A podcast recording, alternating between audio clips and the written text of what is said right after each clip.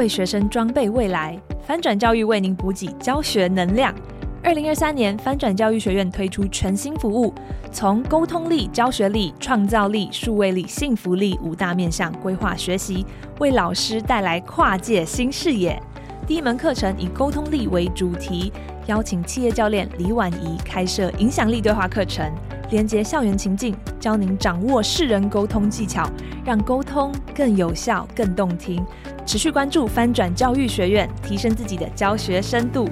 更多资讯，请看节目资讯栏，或是搜寻翻转教育。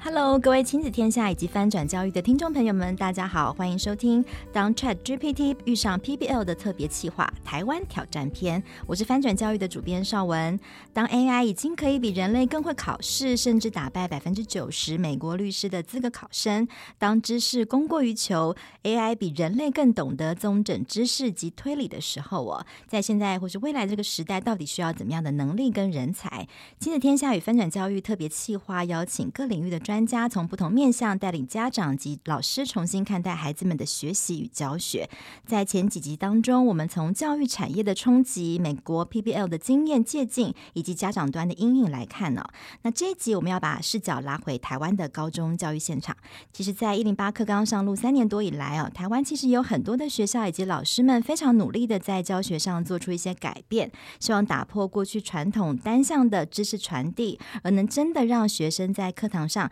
学学习怎么样把知识用出来、哦、这是不管 A I 时代是否加速来临之下，原本就是很多教育工作者已经在努力的方向。今天我们特别邀请到的是竹东高中的韩中梅老师，这次亲子天下三月号的杂志当中、哦、也有特别对学校做专访、哦、因为在竹东高中有一堂很特别的问题解决课，这是他们学校的校定必修课、哦、今天要来跟老师好好的来聊一聊这堂课，希望带给孩子们的学习，也要一起来请教老师在面对 A I 时代下第一线教师们的新挑战。那我们先来欢迎韩中梅老师，老师好。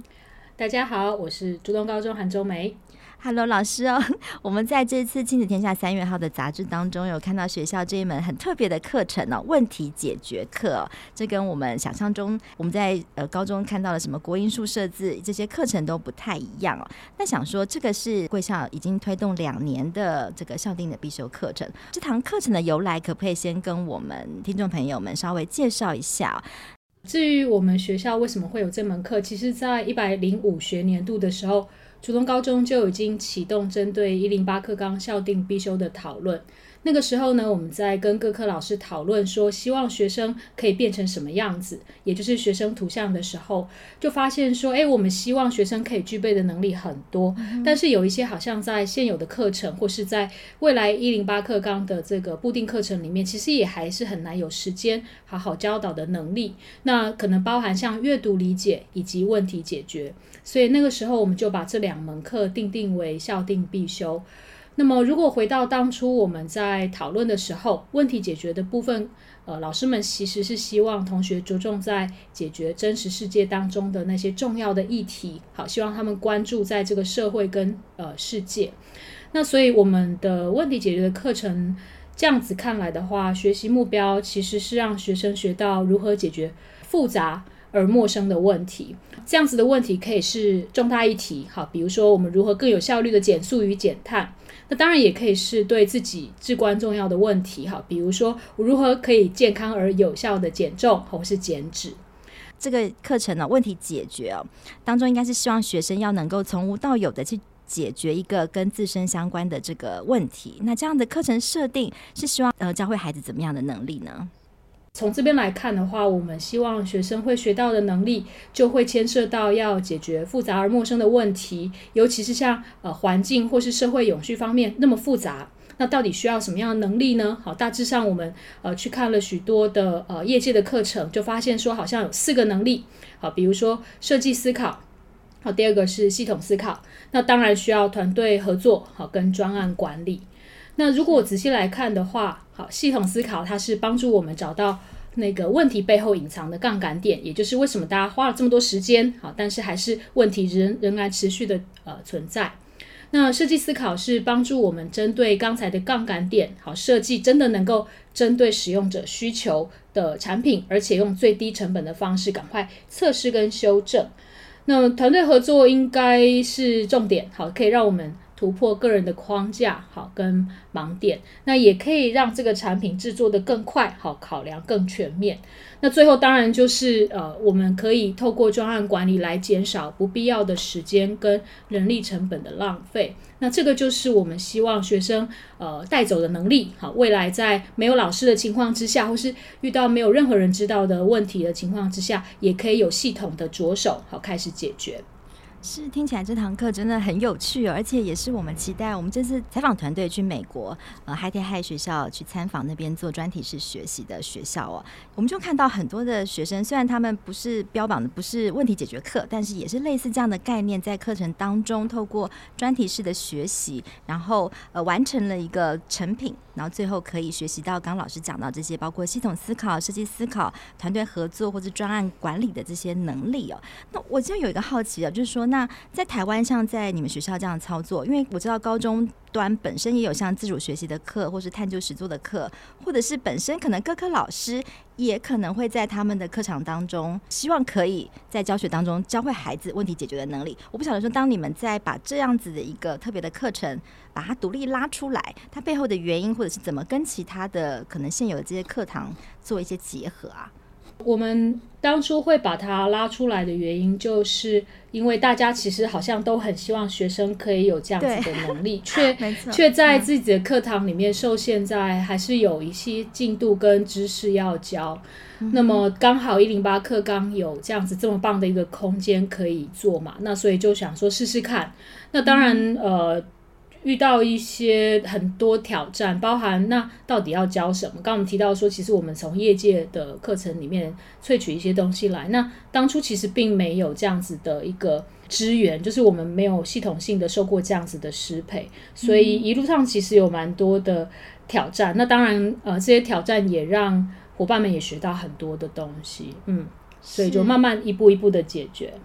就是你们自己也在过程当中在解决这个真实世界的问题，对不对？要怎么去教会孩子学会这个问题解决的能力，我们一步一步的来谈哦。对，因为我们最后我们这次在杂志当中看到学生的一些作品，我觉得是非常的惊艳的，很有趣哦。呃，包括刚刚讲的他们真实切身相关的，怎么去设计一个帮助自己帮助同学减肥的 app， 或者是怎么样戒除脏话的 app 等等哦，看起来孩子们蛮有想法的。但是我通常我们在看到台湾老师在带领这种专题的时候，其实很常碰到的一个问题是，面对到了学生可能就是觉得自己就是没有什么想法，或是没有什么想要解决的问题，或者是他想抛出来一个问题，但是光要去协助他厘清以及界定这是不是一个值得去解决的问题，就要花掉这个可能课堂整个大半的时间哦。那包括老师本身要必须要很会去带领一个题目的讨论，从开放到收敛。我不晓得说这个会不会是你们一开始怎么去克服这个问题，有碰到类似的状况吗？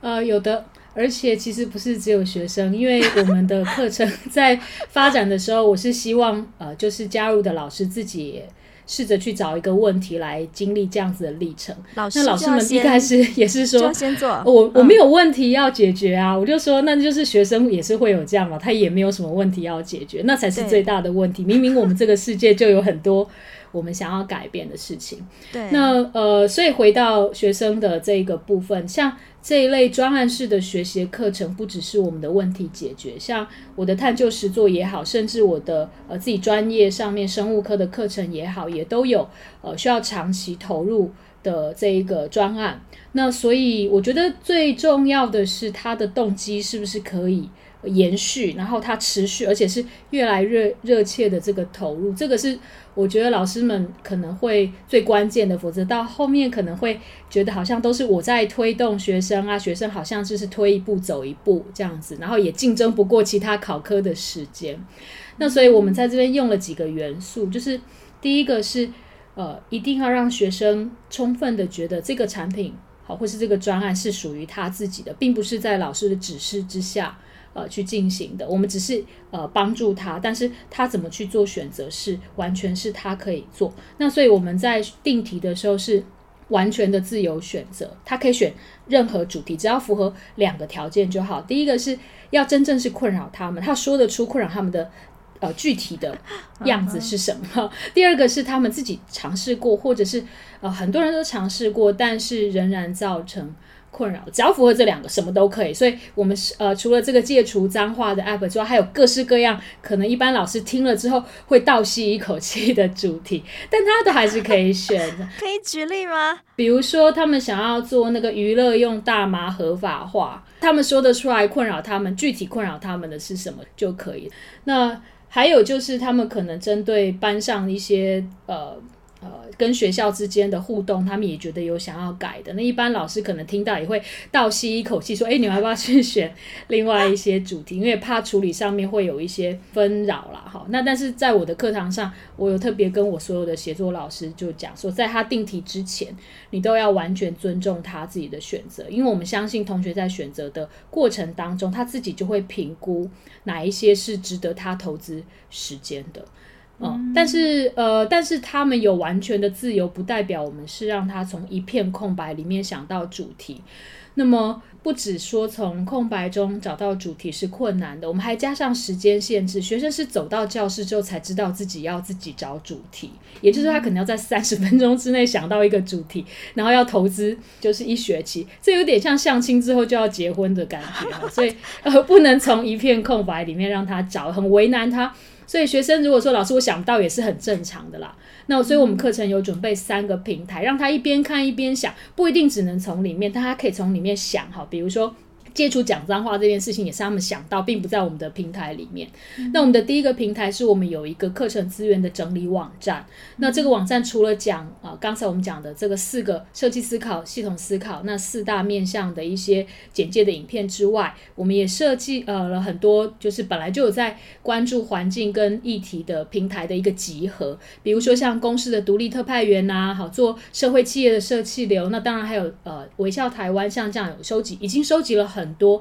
案例的这个平台。那第二个是我们已经建置了大概有三年的这个脸书社团，它本来在老师们就一直在收集很多团体正在倡议的各式各样的面向的这个专案、哦、那甚至有一些呃产品，包含这个社会企业的产品或是具体的产品，他们也都可以去呃讨论跟发想。那第三个就是公民提案平台，那我觉得公民提案平台是很好的一个平台，就是大家都在提的就表示大家都在关注，那既然一直提就表示前面人都失败，所以它其实是一个很好的思考来源。那这个其实发想的部分就会对他们来讲变得很简单了，就不会说哎，我老师我想不到这样子。那真的想不到，我们可以再带着他从早上起床开始开始慢慢想，一路想到睡觉的那个整个流程，一定有很多他想要改变的不方便的地方都是可以的、啊、好，那这个是发想的部分。那当然后面还有很多的呃，就是一系列课程里面呃，带着他们慢慢去这个收集资料啊，好，然后重构这个问题，好，那从开放到收敛去找这个题目的部分，那后面其实就是怎么去精炼它的问题。嗯，了解。其实老师刚刚给了蛮多的方法跟方向哦，不是让他们从一片空白当中去想，这个对孩子来讲想当然是困难的，所以你们提供了一些呃参考的主题呀、啊、倡议的一些专案来做，让他们做一些引导，而且在有限时间下说三十分钟之内，所以他就必须得在三十分钟内就是要设定好一个主题。哦，没有啦，嗯，我们有几个工具让他们逼着大家去想出更多想要做的事，所以他们并不是想出一个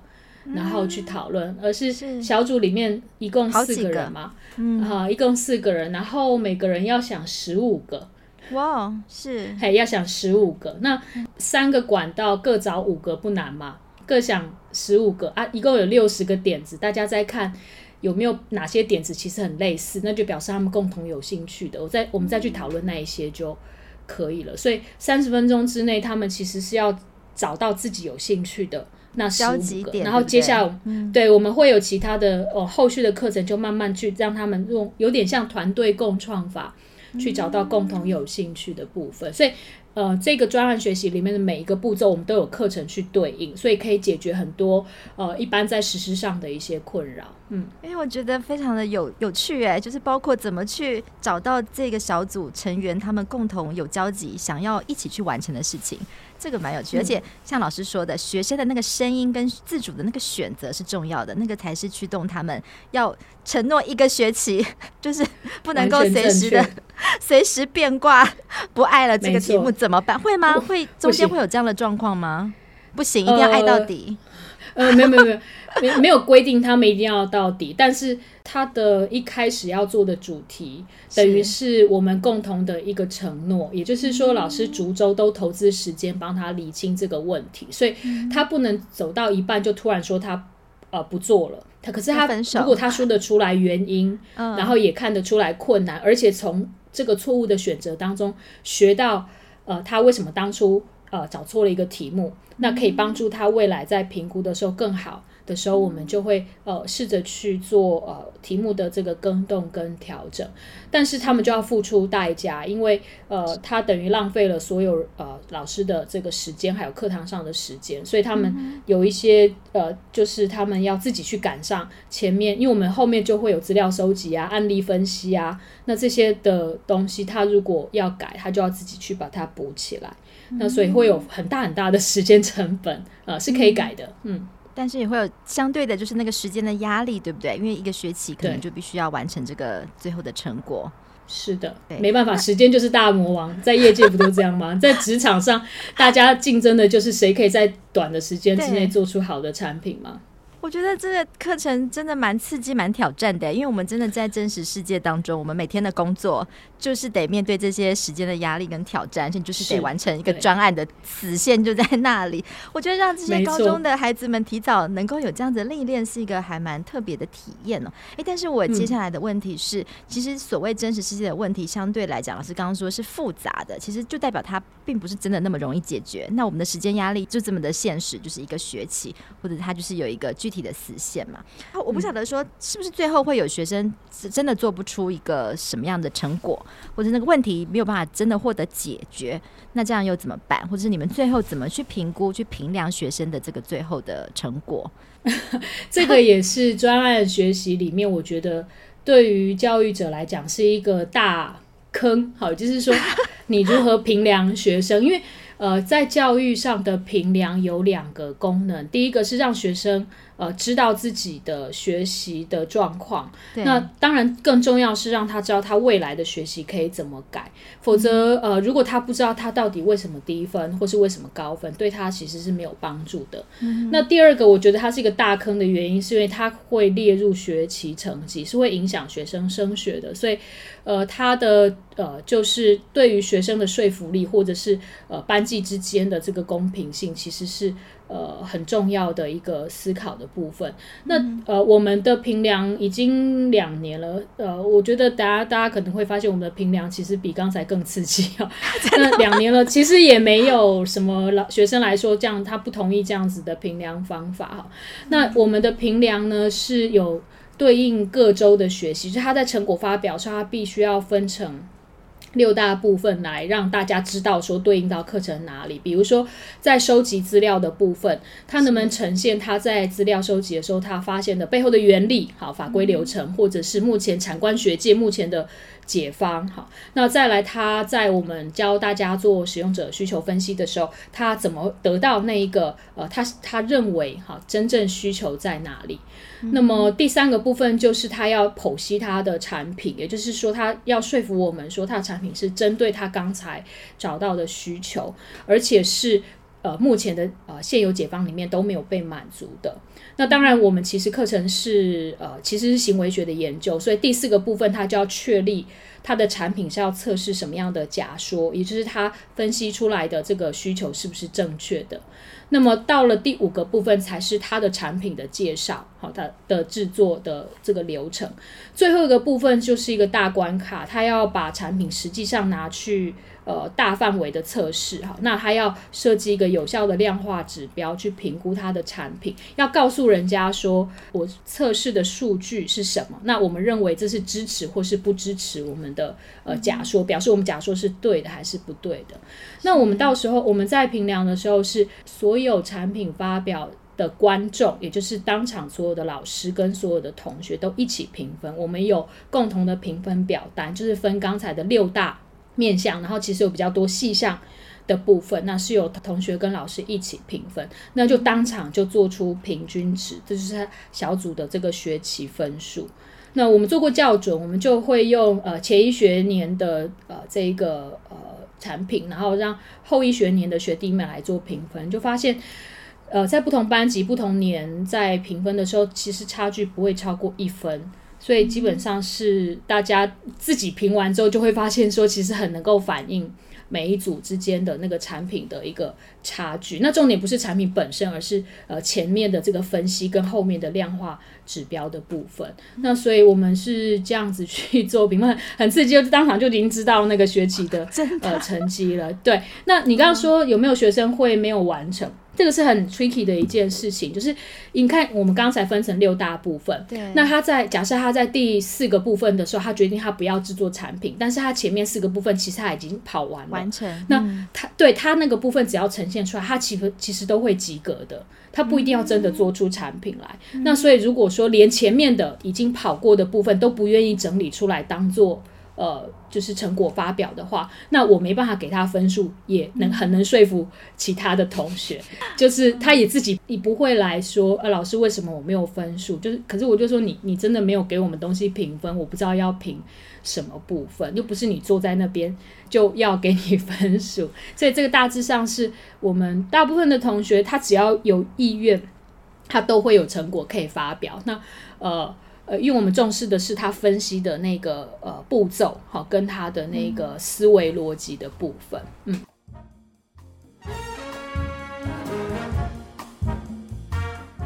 是是是，有六个面向，老师可以帮我们举个例子吗？可以以你们这次可能同学的的作品里面来讲一下，就是来举个例子好不好？就是他是怎么样完成从刚刚讲的收集资料到了解使用者的需求，然后最后完成了一个什么样的成品？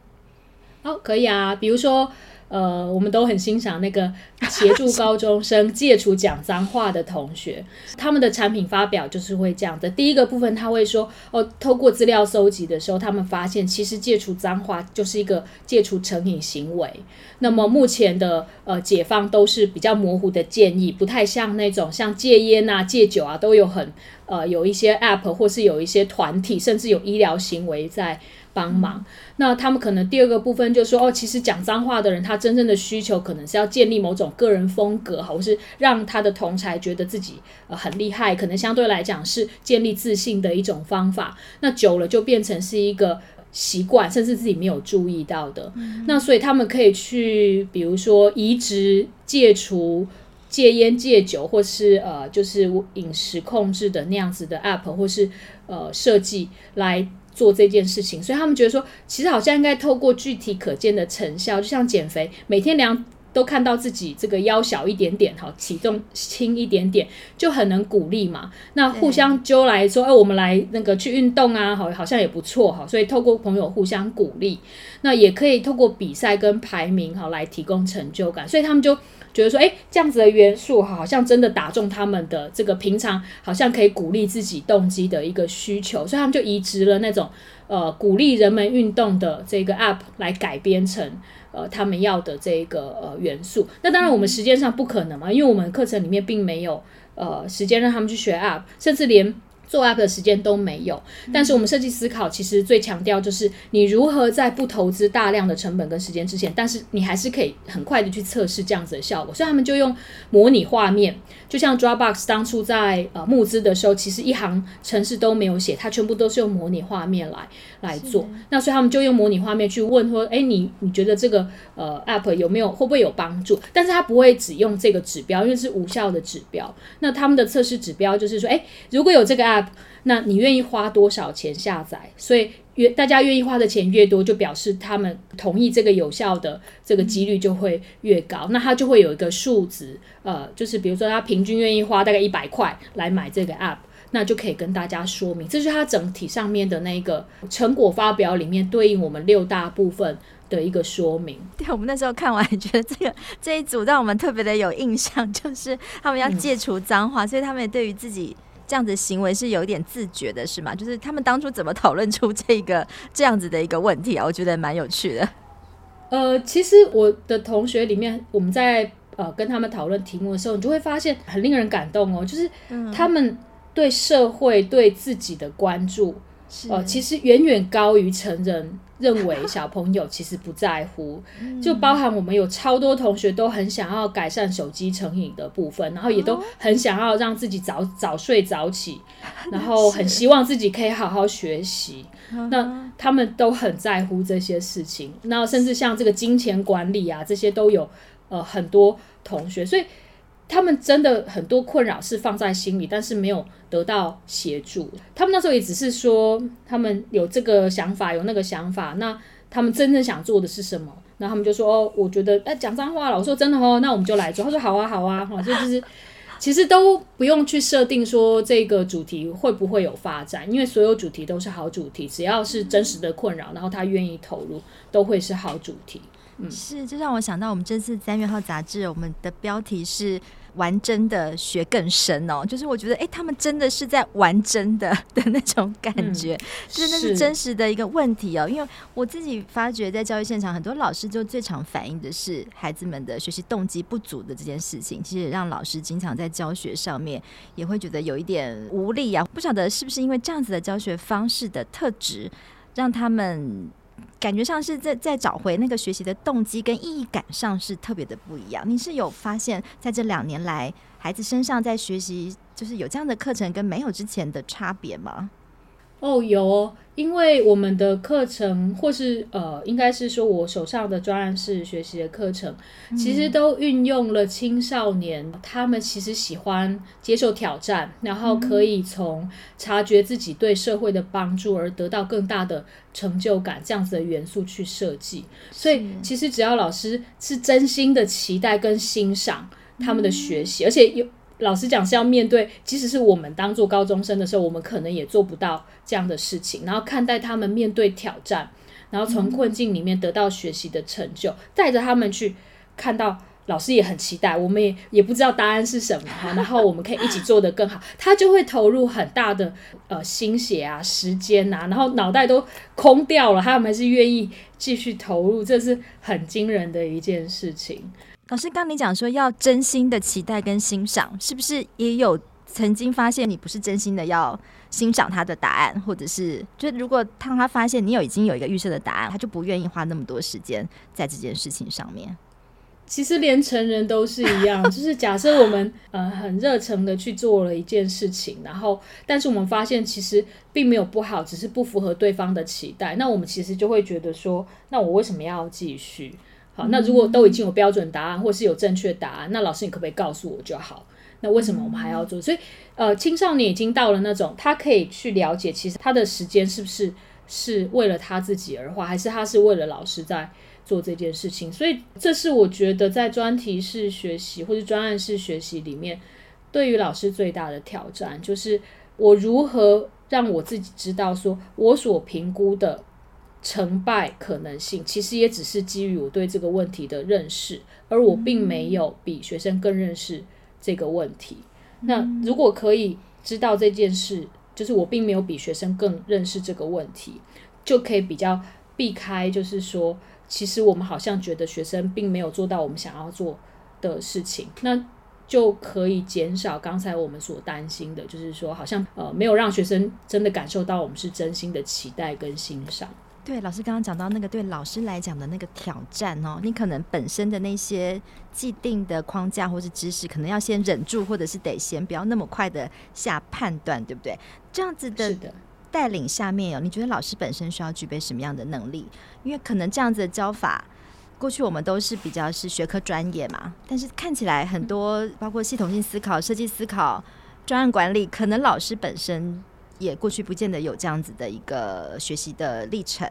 那通常你们是怎么样的去协助老师们或是一起完成这样子的课程跟带领？这个是老师们很常有的一个回馈或是反馈、嗯、就是他们会觉得说学生万一问出我不知道的事情怎么办，我又不是学这个的。呃，另外一个面向反而很有趣是老师们并不担心他们不太知道系统思考，他们可能觉得自己会，就是因为我们常常碰到老师觉得说学生不会批判思考或者是怎么样。那如果回到学科专业的话，老师的学科专业在这门课反而会是一个阻碍，就是我特别怕呃学生所、嗯、所提的专题是就是老师们的这个呃就是专长，因为假设对啊，如果今天我是一个生物老师，那学生他的主题可能跟外来种或是这个生物有关，嗯、那我可能会很忍不住的用我已经知道的东西去跟他沟通，嗯、可是那就已经违反了我们在这堂课里面的一个情境，就是我们都要共同面对一个陌生的问题。那因为如果是我熟悉的知识就可以解决的问题，那就不在我们课程的范围之内了，所以最好是、呃、老师也不要会最好对，因为老师会就是一个很大的风险啊，你现在跟他讲，那以后他遇到这个呃陌生问题的时候谁跟他讲？如果他依赖的是有一个专家跟他讲，那像我们现在没有人知道 A I 出来要怎么办，那我们要问谁？所以我们要教学生的是，